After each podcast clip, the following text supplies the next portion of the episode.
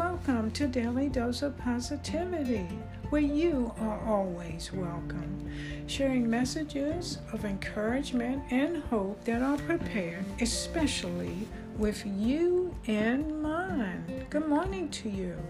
I have an awesome quote to share with you to start your day with, and this is from President Dieter F. Uchtdorf.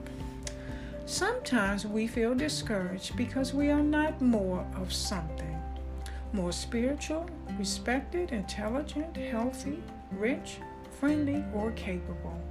We don't need to be more of anything to start to become the person God intended us to become.